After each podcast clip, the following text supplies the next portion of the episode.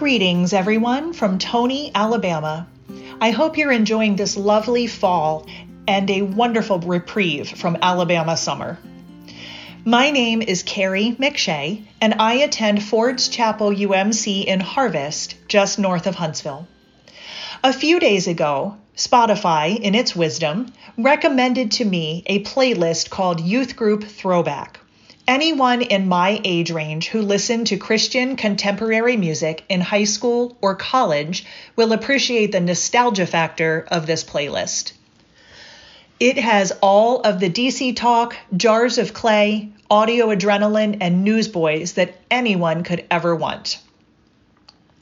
I was listening to this playlist a few days ago while driving and at the same time, I was both meditating on the scriptures for this week's podcast and thinking ahead to our upcoming trip to Birmingham for the United Methodist Youth event at Birmingham Southern College. That's a lot to be doing all at once, but God put all of those different pieces in my mind at the same time, and then He took those pieces and formed them into a single clear picture, as He so often does. First, I thought about the joy of being able to listen to music from my own days in youth group and college student ministry. The songs on the playlist took me back to a time in my life that I really enjoyed, and a time when teachers, youth ministers, college ministry leaders, pastors, and others were pouring into my life and making a big investment in me, in my spiritual development, and the person I was becoming.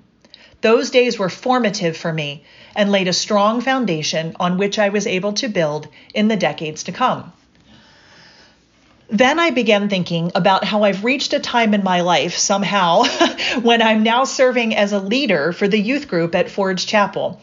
In the mere blink of an eye, my own son is the one who is in youth group, and I'm now working with our youth pastor and others to pour into the next generation. Our goal is to provide them with that same strong foundation that we were blessed to have when we were that age. Perhaps someday these kids will even become leaders in their own youth ministries and take their own trip to the equivalent of Birmingham Southern for their own youth events. One of the lectionary passages for this week is the first chapter of 1 Thessalonians. The 10 verses are as follows Paul, Silas, and Timothy, to the church of the Thessalonians, in God the Father and the Lord Jesus Christ, grace and peace to you. We always thank God for all of you and continually mention you in our prayers. We remember before our God and Father your work produced by faith, your labor prompted by love, and your endurance inspired by hope in our Lord Jesus Christ. For we know, brothers and sisters loved by God, that He has chosen you, because our gospel came to you not simply with words, but also with power, with the Holy Spirit and deep conviction. You know how we lived among you for your sake. You became imitators of us and of the Lord, for you welcomed the message in the midst of severe suffering with the joy given by the Holy Spirit. And so you became a model to all the believers in Macedonia and Achaia. The Lord's message rang out from you not only in Macedonia and Achaia. Your faith in God has become known everywhere. Therefore, we do not need to say anything about it, for they themselves report what kind of reception you gave us. They tell how you turned to God from idols to serve the living and true God, and to wait for his Son from heaven whom he raised from the dead, Jesus, who rescues us from the coming wrath. In this chapter, Paul, Silas, and Timothy are celebrating the Thessalonians and their faith. In verse 3, the authors specifically honor three things about this church one, their work produced by faith, two, their labor prompted by love, and three, their endurance inspired by hope in our Lord Jesus Christ. None of their celebration would have been possible had those initial believers not been visited and ministered to. Paul says that they came and lived among the Thessalonians for their sake. And it wasn't just their words that made the difference here. It was the Holy Spirit that brought about that deep conviction, turning these new believers from the worship of idols to the service of the true and living God. At this point, after the initial investment that Paul and his companions made, the Thessalonians' reputation is now preceding them. They have become a model for those around them. And, in fact, verse 8 tells us that their faith in God has become known everywhere. Paul, Silas, and Timothy were hearing reports about these believers, not from the believers themselves, but from others. They were getting a reputation in the best possible way. Now, back to thinking about various topics all at once, and then God forming those various puzzle pieces into a picture. It seems to me that these verses tie in so nicely with not only youth ministry, but all of our lives in general. Remember, the three things that Paul celebrates are work produced by faith, labor prompted by love, endurance inspired by hope in our Lord Jesus Christ. Those of us in youth ministry have all benefited from someone working to produce faith in us. All of that labor was prompted by love for us. And as a result, today we have endurance in our faith and we remain inspired by our hope in Jesus Christ. If you're listening to this podcast, the odds are that you're here because, at some point in your past, someone also worked to produce faith in you. It might not have been someone in youth ministry, but it was probably someone who lived among you, as Paul described his work with the Thessalonians. Maybe it was a family member, a neighbor, a friend, a Sunday school teacher, or someone else.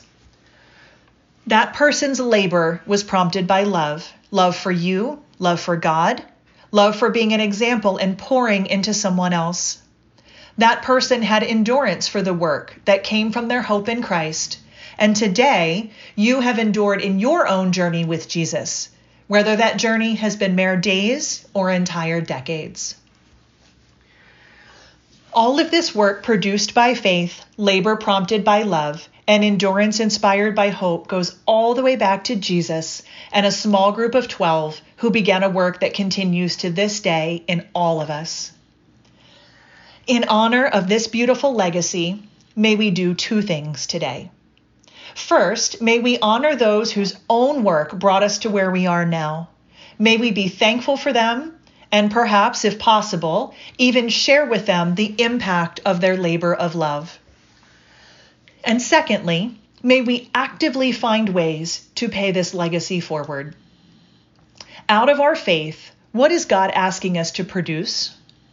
Out of our love, what labor might God be prompting?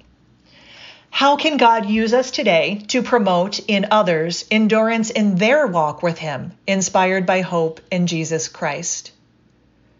Just as Paul did with the Thessalonians, we all live with and among others. Is there someone in your path, in your circle today, who needs a phone call, a card, maybe even just a short text? Do you need to jump into a new ministry? Not necessarily youth ministry, but anything that will allow you to pass on what you know to someone else. Is there an office, a home, a neighborhood, a shelter, a prison, a high school campus, a college campus, a friend group, or a team into which you can invest? As we honor and celebrate all who have come before us, and have helped us build the faith that we have today, let's also continue to build legacy and invest in those around us. May we go forth now and invest in others as we, in the words of 1 Thessalonians 1:10, serve the living and true God while we wait for his son from heaven, whom he raised from the dead. Let's pray. Jesus, your work began with a small group of disciples who built a legacy that changed the world. That legacy reached Paul, Timothy, and Silas, who invested in churches whose reputations became known across the world, and who then invested in other churches and so on. That message has now come to us today, so many years later, because others invested in us. As we go about our lives, as we live with and among others, show us where we too need to be investing in someone's life. May we serve you, our living and true God, until we once again meet your Son from heaven. Amen.